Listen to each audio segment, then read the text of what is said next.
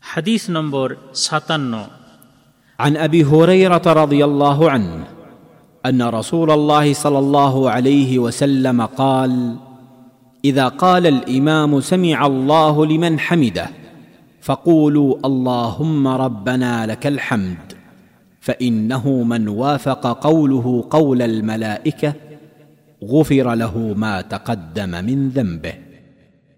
নামাজে পঠনীয় একটি জিকিরের মর্যাদা। আবু হুরাইরাহ রদিয়াল্লাহ তালা আনহু হতে বর্ণিত যে নিশ্চয় আল্লাহ রসুল সাল্লাহ আলহি ওয়াসাল্লাম বলেছেন, ইমাম যখন বলবেন সামি আল্লাহুলিমান হামিদাহ, অর্থাৎ আল্লাহ সেই ব্যক্তির দোয়া কবুল করেন, যে ব্যক্তি তার প্রশংসা করে, তখন তোমরা সকল মুক্তাদিগণ বলবে আল্লাহুম্মা রব্বানা লাকাল হামদ। অর্থাৎ, হে আল্লাহ, হে আমাদের প্রকৃত প্রভু, সমস্ত প্রশংসা আপনারই জন্য। কেননা, যে ব্যক্তির এই উক্তিটি ফেরেস্তাগণের উক্তির সাথে একই সঙ্গে উচ্চারিত হবে, তার পূর্ববর্তী সমস্ত পাপগুলিকে ক্ষমা করে দেওয়া হবে। শাহেহ বুখারি, হাদিস নম্বর সাতশো ছিয়ানব্বই এবং শাহেহ মুসলিম হাদিস নম্বর একাত্তর হাইফেন বন্ধনের মধ্যে চারশো নয়। এই হাদিস বর্ণনাকারী সাহাবির পরিচয় পূর্বে ১৩ নম্বর হাদিসে উল্লেখ করা হয়েছে। এই হাদিস হতে শিক্ষণীয় বিষয়।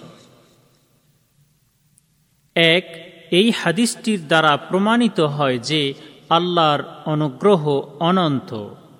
তাই তিনি মানুষের অতি সহজ কাজের মাধ্যমে মানুষের অনেক পাপ ক্ষমা করে দেন। সুতরাং মুক্তাদি যখন বলবে আল্লাহ রব্বানা লাকাল হামদ এবং এই উক্তিটি ফেরিস্তাগণের উক্তির সাথে একই সঙ্গে উচ্চারিত হবে, তখন তার পূর্ববর্তী সমস্ত পাপগুলি ক্ষমা করে দেয়া হবে।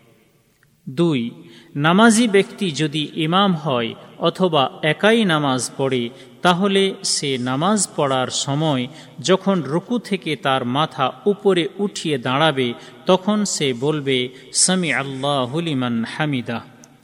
কিন্তু নামাজি ব্যক্তি যদি মুক্তাদি হয়, তাহলে সে ব্যক্তি সামি আল্লাহ হুলিমান হামিদা পাঠ করবে না।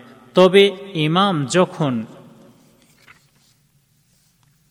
সামি আল্লাহ হুলিমান হামিদাহ পাঠ করা শেষ করবে, তখন মুক্তাদি বলবে আল্লাহ হুম্মা রব্বানা লাকাল হামদ।